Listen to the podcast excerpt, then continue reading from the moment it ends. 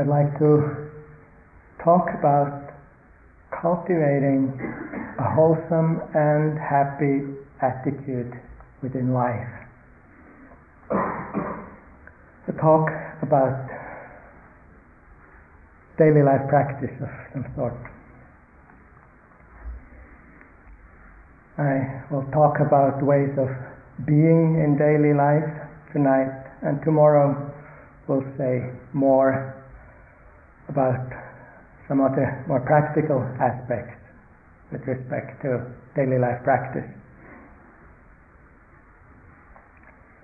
I first thought this would be quite less deep or profound than what we do while we're on retreat. And then as I wrote this talk, looking at the ingredients that uh, are useful and helpful in daily practice, I found interestingly enough that here again really it's the same inequalities that are essential. Same qualities that are essential in formal meditation and retreat are essential in the practice out there, even though it may look a little different.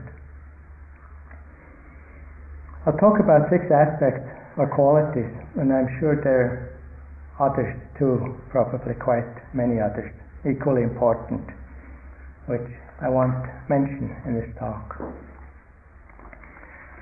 The qualities I find relevant and I want to talk about are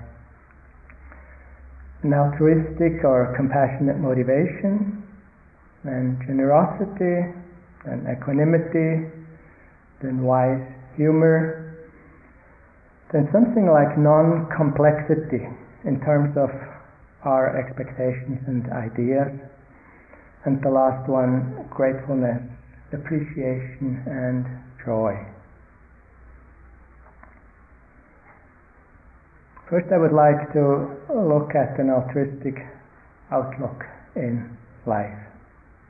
This refers to an inner attitude which increasingly cares for the welfare of others and is a bit less concerned about one's own welfare. Though that's not one of the easiest of all the spiritual practices it is one of the most powerful and effective ones. An altruistic inner attitude makes our heart and are they a lot more open and wide. On the other hand, self centeredness is the cause for inner narrowness and limitation. An American Zen teacher once gave an indecent but apt illustration of a self-centered attitude, which I like to repeat here and apologize in advance.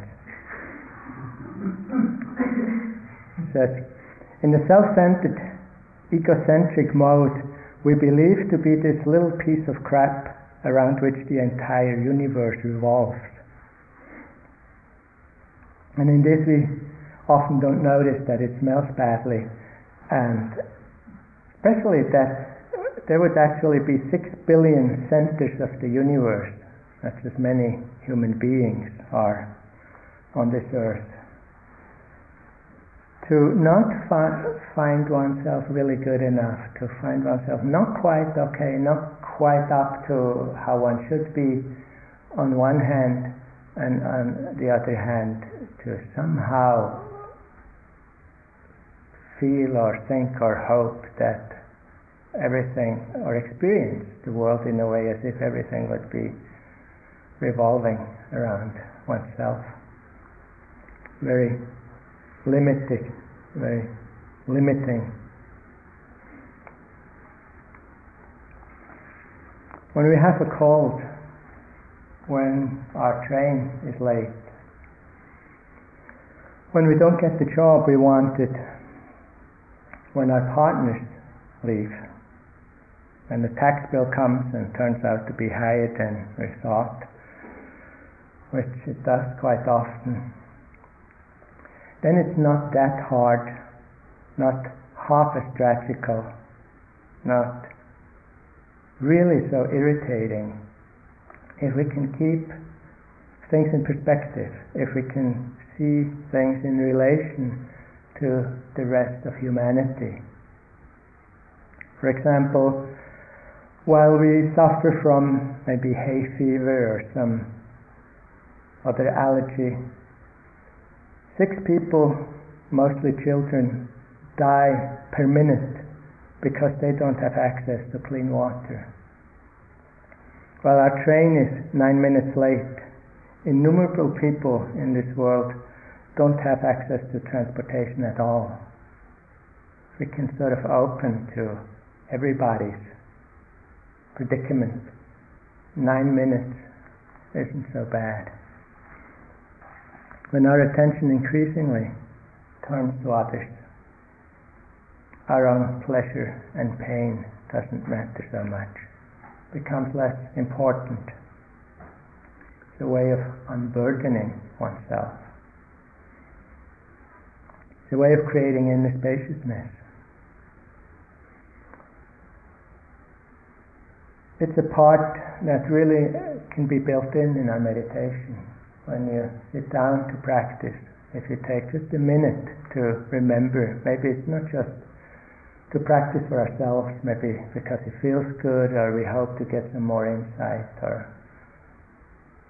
make it easier to move through life, but that it could be for a more profound reason that we try to practice and transform ourselves to be of, of, of better use for others, to be of greater help for beings around us.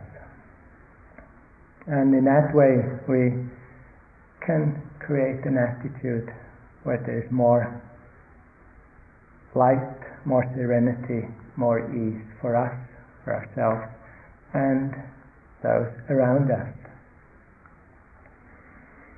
Shantideva, the 8th century Indian poet and bodhisattva wrote.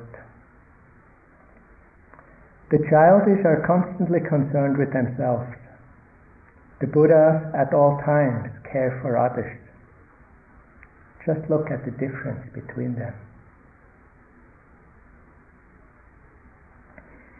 An altruistic attitude creates a sense of inner spaciousness, of ease, and of connectedness very helpful to remember in your day. An attitude of openness and generosity help too. I find it a really very important practice in daily life. Maybe it's one of the most important ones because it's so applicable.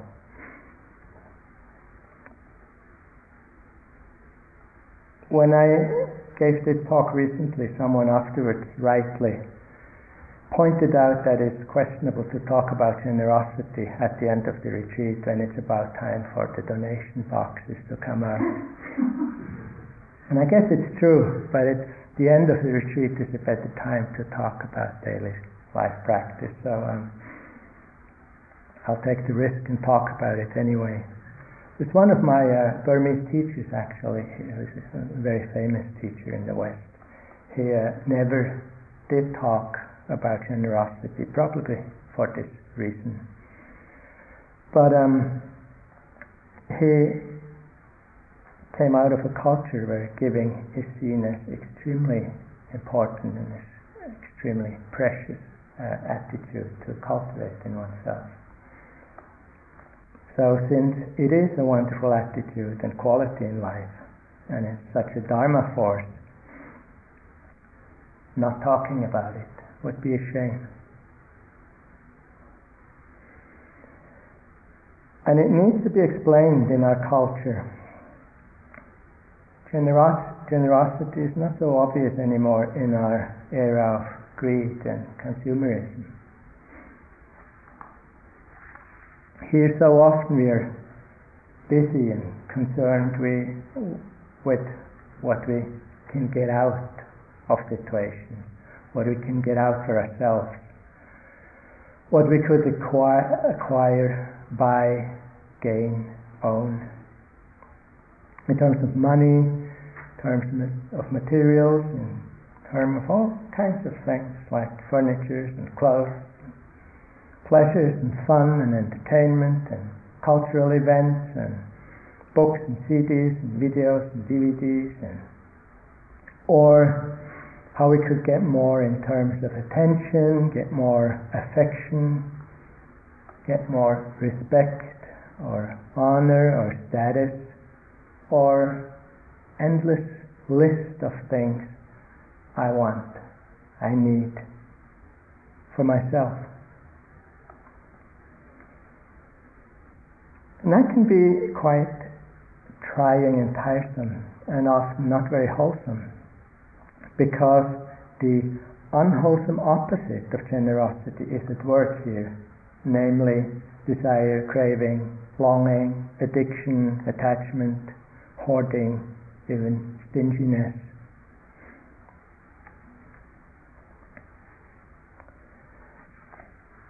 When those forces are operating, then there's a feeling, an inner feeling of shortage that we experience.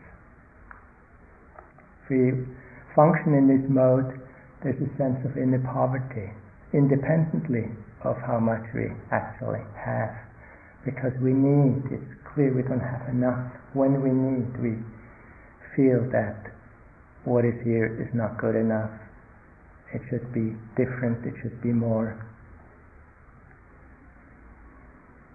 It's the complete opposite when we are generous, big hearted, open handed, charitable, benevolent, hospitable, and tolerant. That in itself is already a wholesome, happy, and serene attitude within life. The moment we're generous, it feels very different. There's a sense of connectedness then, sense of bonding. We feel connected to those we have been generous towards. Whether it's material things or attention or affection that we offer, or time or our skill or whatever. Whenever we are generous, there's a sense of inner wealth of inner abundance. Whether we give money to a street musician, or give a gift to a child, or pass on our knowledge, show someone the way, offer a friendly hello, give our full attention to our partner, or send our entire fortune to Namibia, we feel abundance if it's genuine generosity. We feel joy, we feel serenity and ease. And in, in addition, we, each time when we're generous, we plant the seeds of wholesome actions in our hearts and strengthen that wholesome tendency. Story I'd like to share. Don't know if it's a true story. I heard that it actually happened about the golfer. Don't know the name.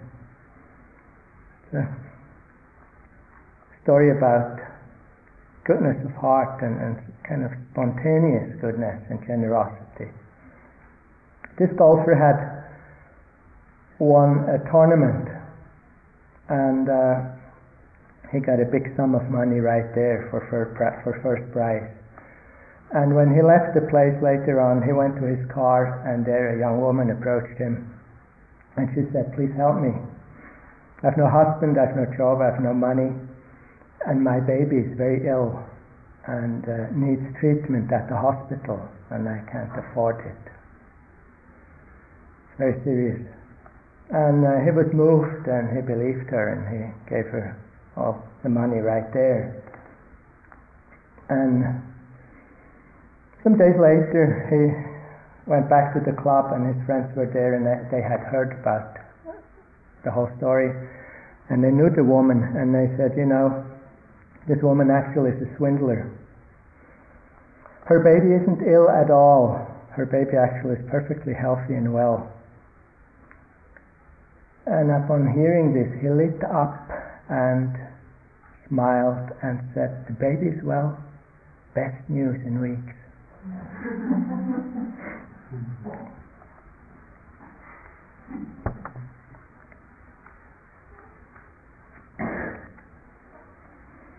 of you may be familiar with the radical verse about generosity from Buddhist text. It shows how much our thinking usually is upside down, really, and it shows what the actual facts are. What the Buddha points, points at here starts to make sense when we begin to understand that it's the inner attitudes and tendencies of our hearts and minds which are responsible for our happiness and well-being and not the outer circumstances or our possessions or anything like that. Here's the text.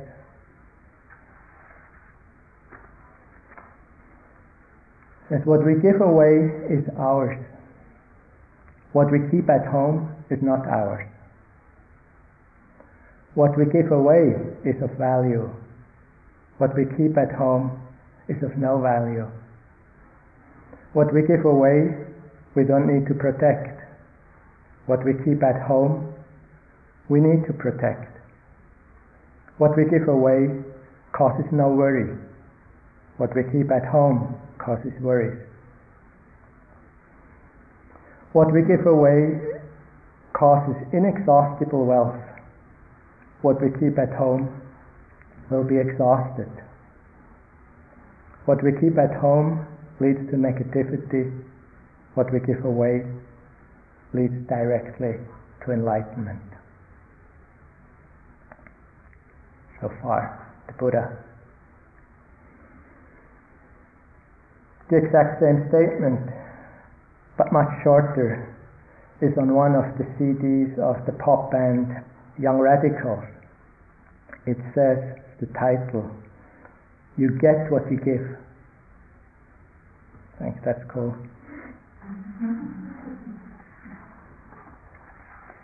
In that respect, I've been uh, very impressed by my Indian Vipassana teacher, Anagarika Munindra, who passed away about a year ago in India.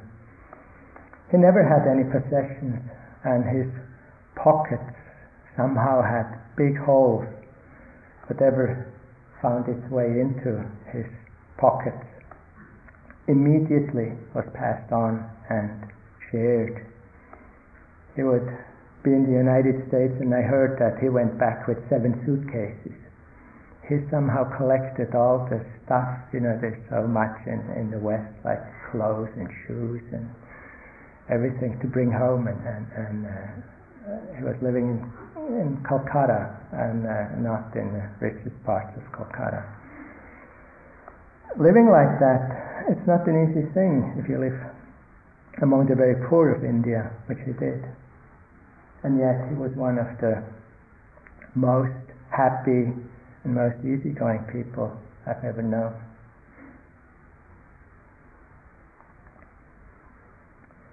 So there's the altruistic motivation, there's generosity, equanimity helps, and not just as a factor of enlightenment, the way we saw it the other day. So often we are plagued by reactivity also in our daily life. This constant attachment and grasping to what is pleasant is really tiresome. Constant desiring, craving, and expectation for what may be pleasant in the future is tiresome constant aversion or irritation against what is unpleasant or painful is very tiresome. Constant worry and fear of what possibly may be unpleasant or painful in the future. It's very tiresome. It's really bad enough that we have to experience what is unpleasant and painful in life, and we do have to experience those things. And it's bad enough that pleasant experience keeps on changing and eventually disappearing. But to react in addition to it with an unwholesome, unhelpful way of, of reacting, that kind of emotion, thought, and action, it's extremely tiresome. Far from a wholesome, happy, and serene way of living our life. Here, equanimity is the ultimate solution. It is the quality of heart and mind that makes inner freedom possible. The well known Zen verse perhaps conveys the sense of this. Let the bird fly in the boundless sky of your equanimity.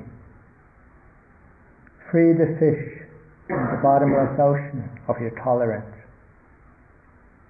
It's really about inner spaciousness. And to remember what this equanimity consists of. It comes about through accept, accepting and letting go. It's either of them. Accept, acceptance, or you could say letting be, of the undesirable, the tiresome, the unpleasant, experience or situation. It is unpleasant when our colleague at work is unfriendly, when a coffee is cold, when the weather is freezing, when in addition we produce disappointment or anger or bad mood. That's really not very helpful. And yet, so often we get caught in this again and again. Quite amazing. Acceptance would be the easiest and most practical solution. It's unpleasant, we accept, the problem is solved. Of course, we can lodge a complaint with the waiter, you know, about the cold coffee if we think that's of help. But to get upset doesn't help. It's letting go. It's unpleasant when our friendly colleague leaves the job, when our exciting Saturday night is over, when the precious, wonderful, beautiful rose fades, when pleasant and beautiful things pass, when in addition we produce attachment, disappointment, grief, it's really not very helpful. To look, do we do that? In small things, in daily life. Can we leave it? Letting go there would be the easiest and most practical solution. We see that something that we like, we find desirable, pleasant, changes disappears or already has gone, we can just let go, the problem is solved. But we need to remember that possibility right in the moment and then do it. So we don't need to be deeply enlightened and profoundly equanimous to make our life wholesome, happy, and easy. But some equanimity definitely helps. Here's a description. If you can sit quietly after difficult news, if in financial downturns you remain perfectly calm, if you can see your neighbor travel to fantastic places without the twinge of jealousy, if you can happily eat whatever is put on your plate, if you can fall asleep after a day of running around without a drink or a pill, if you can always find contentment just where you are, you're probably a dog.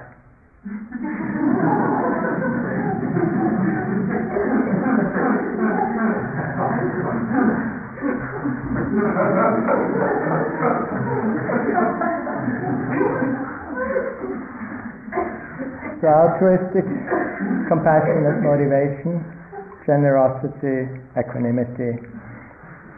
Wise humor helps. So often we take ourselves that serious. When everything works out the way we wish for, okay, then we're sort of happy. But sometimes even then, we're so serious or even grim that we forget that we're actually fine. So even when everything works out the way we want, sometimes we forget that we could be happy and at ease. But especially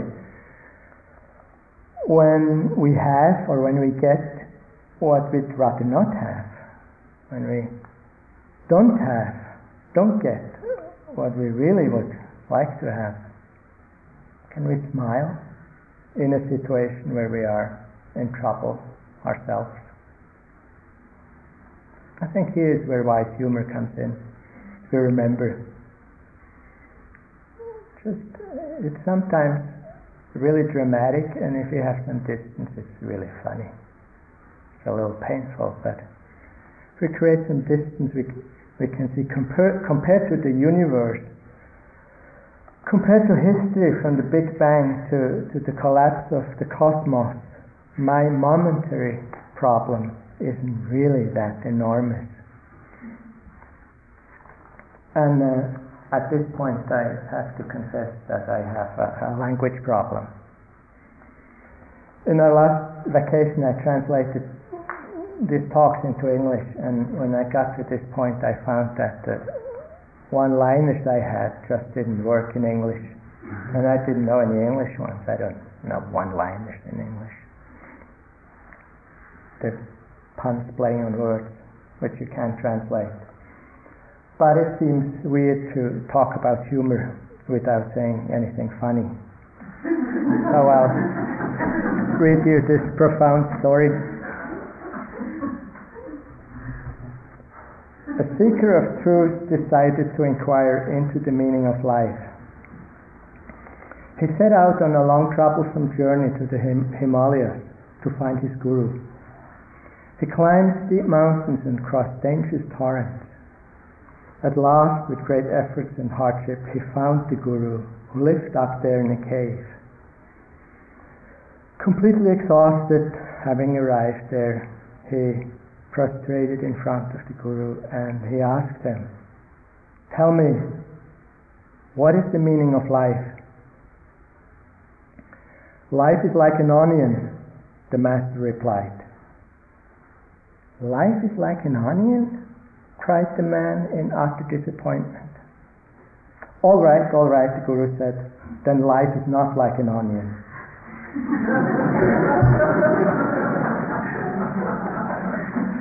and if you're not sure what this story is telling us, I'm not sure either. but it must be really profound.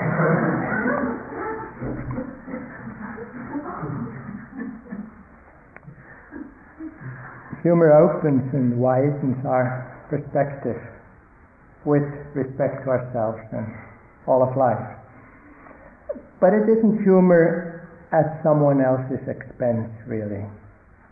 You know, humor making fun of someone else or a person or a group of people, even though that can really be funny sometimes.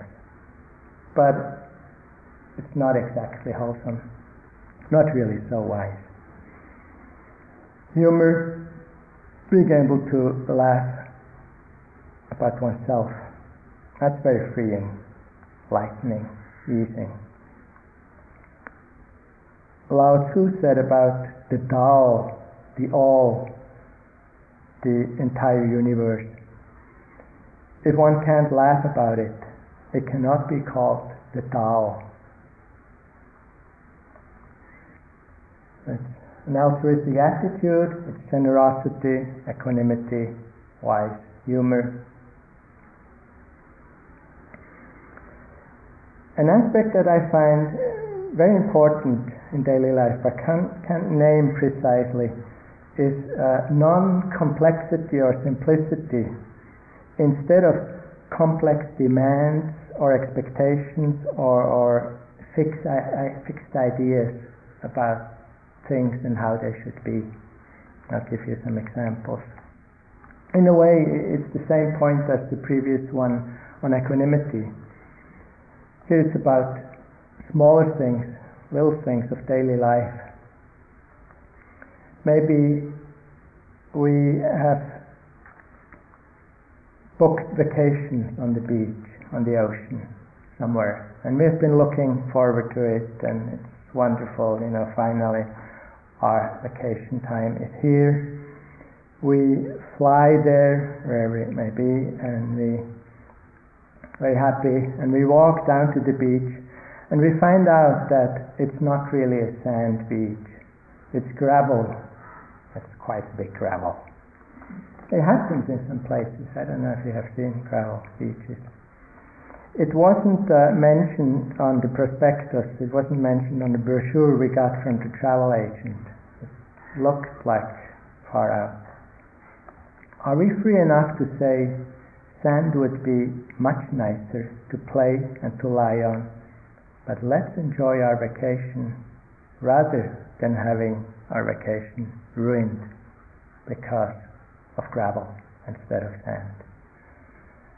And I don't know if you get a sense how sometimes we can say, mm, you know, we see it, we know we can't change it, and we go on and on and on and on. And so little each time we go to the beach, each time we pass it, each time we remember it, goes. Or we're looking forward to a good dinner, maybe it's a birthday party or some other celebration, and um, we've ordered a very good meal. It's in a restaurant on a Saturday night and they're very busy. So finally the meal comes. Unfortunately, it's not really hot anymore. It's actually much too cold. And you know, we could tell them to take it back, but you know it's going to take much too long because they're so busy. Again, can we now? We can now have our celebration be spoiled, or we can celebrate with a lukewarm meal and be happy, completely happy and at ease. And it's a choice. We buy tulip bulbs in fall, red tulips. We plant them in good places. Spring comes, and what do we see? Yellow tulips On the package they were red, okay? And yellow tulips are gross, they're ugly. All of spring ruined.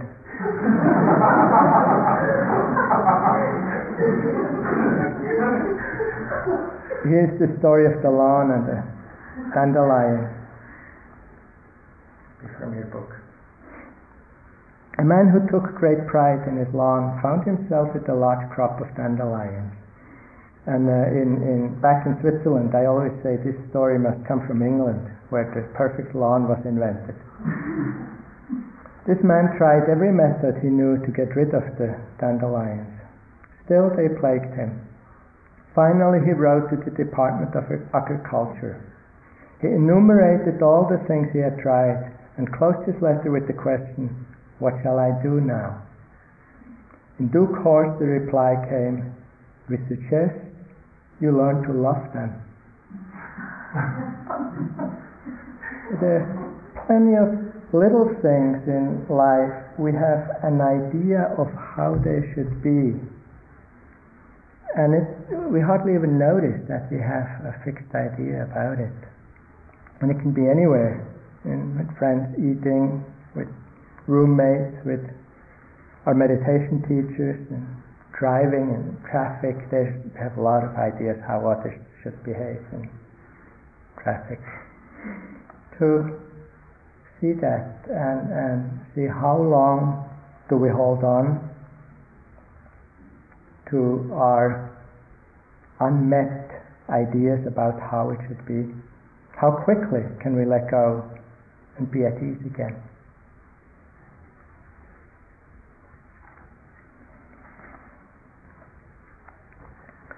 Altruistic attitude, generosity, equanimity, wise humor, non-complexity with regards to our ideas, and expectations. Gratefulness, appreciation, and sympathetic joy help in terms of a open, skillful, and happy attitude within life. Mudita, the Pali word for this appreciation and sympathetic joy. It's one of the most beautiful, most simple, and most pleasant practices, I think, together with generosity. And opportunities for it arise constantly in our day. The art is to see them, to be able to appreciate them, rejoice in them. Someone, someone is laughing, is joyful. Someone is friendly with someone else. Someone has been winning. Someone has success. Someone receives praise. Someone is healthy. Plenty of reasons to rejoice. A person is generous. Someone is honest. Someone is wise or serene plenty of reason for appreciation. We ourselves, we have a comfortable apartment or an okay apartment. We have enough to eat. The sky doesn't fall on our head. All good reasons to be grateful.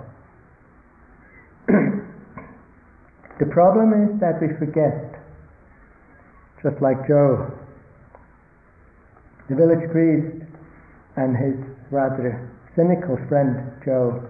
They're strolling through a beautiful snowed in landscape.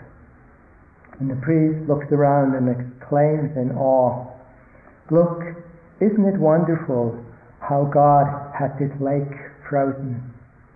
Whereupon Joe remarks, No big achievement in winter. So the question is, do we take too many things for granted? Gratefulness, appreciation, rejoicing, extremely precious. The Dalai Lama says, if we can rejoice in the good qualities and deeds of others, we automatically take part in the powerful energy that radiates from these good qualities. And this quality of appreciation and sympathetic joy can be cultivated and practiced. Often it's quite difficult for us to rejoice in others' happiness and goodness because we may have quite a lack of genuine respect and appreciation for ourselves, and a lack of appreciation for our own good qualities, maybe to do with our Judeo-Christian Western cultural conditioning. The more we feel worthless at some deeper level, the less respect and appreciation we have for ourselves the more we will be self-centered and tight, uptight somehow.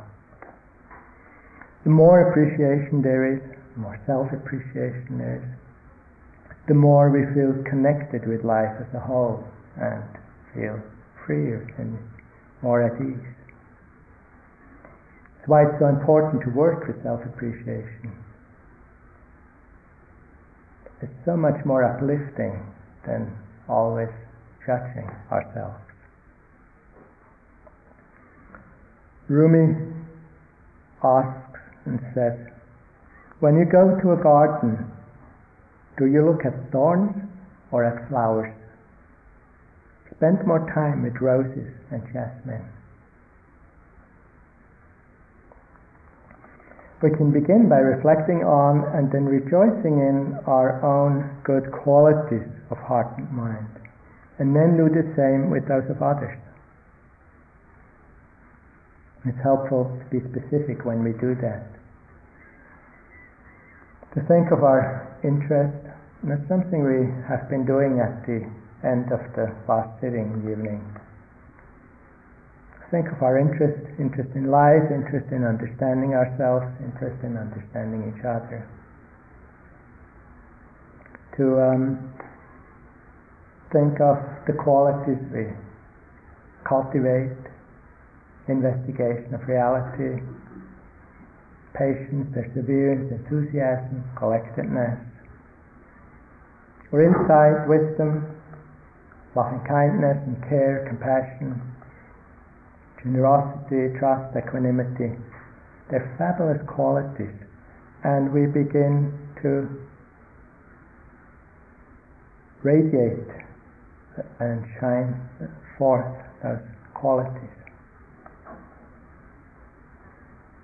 We can reflect on our own wholesome and positive deeds and actions.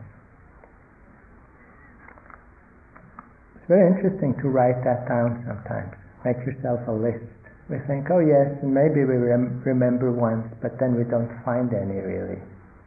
Because we find some, but then we think, oh yes, but I did that because of some other reason, or yes, but that's really nothing. Anyone would do that.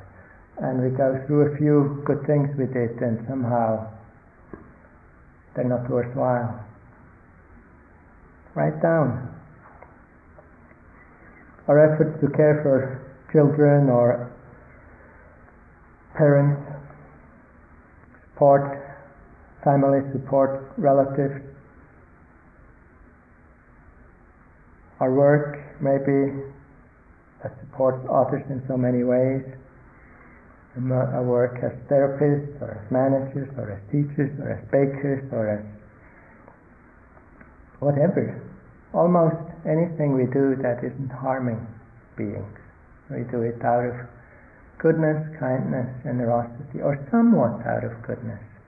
It's something to appreciate, to rejoice in, whatever it may be, even when we get a salary for it, because we need to get a salary to live, we can still do it out of a good heart and be happy about it. Respect ourselves for doing it. Or the small gifts we make in cakes or flowers or contributions of any kind, or to rejoice in our ethical integrity, in our conduct. And we can remember, always remember the few things we didn't do so well, we failed, and forget all the things and all the situations where we have done really well. Maybe to remember in our intention not to kill or to harm beings, not to steal, not to take what hasn't been given to us, rejoicing in our sensitivity and clarity in intimate relationships, our sensibility in dealing with drugs and alcohol and money and power, rejoicing in our honesty. There's plenty of reason for respect, for appreciation, for joy. And if it's too general, make it specific. Say, you know, rejoicing in that time when I was honest there, in that time when I was honest there. If you don't want to, you can't just say, I'm generally very honest. If that's too much to say, then make it specific. Whenever we have been really skillful in that way. To rejoice in the fact of doing retreat or outside the retreat to rejoice in reading, studying Dharma books out of interest in spiritual growth, or being concerned with human rights, or writing letters for amnesty for prisoners, if that's what you care for, or supporting, I don't know, Greenpeace or Médecins Sans Frontières or, or political initiatives uh, for social justice, justice or against manufacturing of arms or for peace, or work in the neighborhood or work in your family, supporting projects, or simply for being friendly with your difficult neighbor, or rejoicing in being friendly with your friendly neighbor. It's also very good. encouraging others, praising others, to see that really there's plenty of reasons to rejoice and appreciate. And we find it then easier to do the same with respect to others, appreciating their wholesome positive deeds and actions. Good practice. Next, we can reflect on our own happiness or our happinesses and well being, our successes in various areas, on our good fortune. Rejoice and appreciate in that. Then again, do this with others' happinesses and well being and successes. We often simply don't remember that's something we can do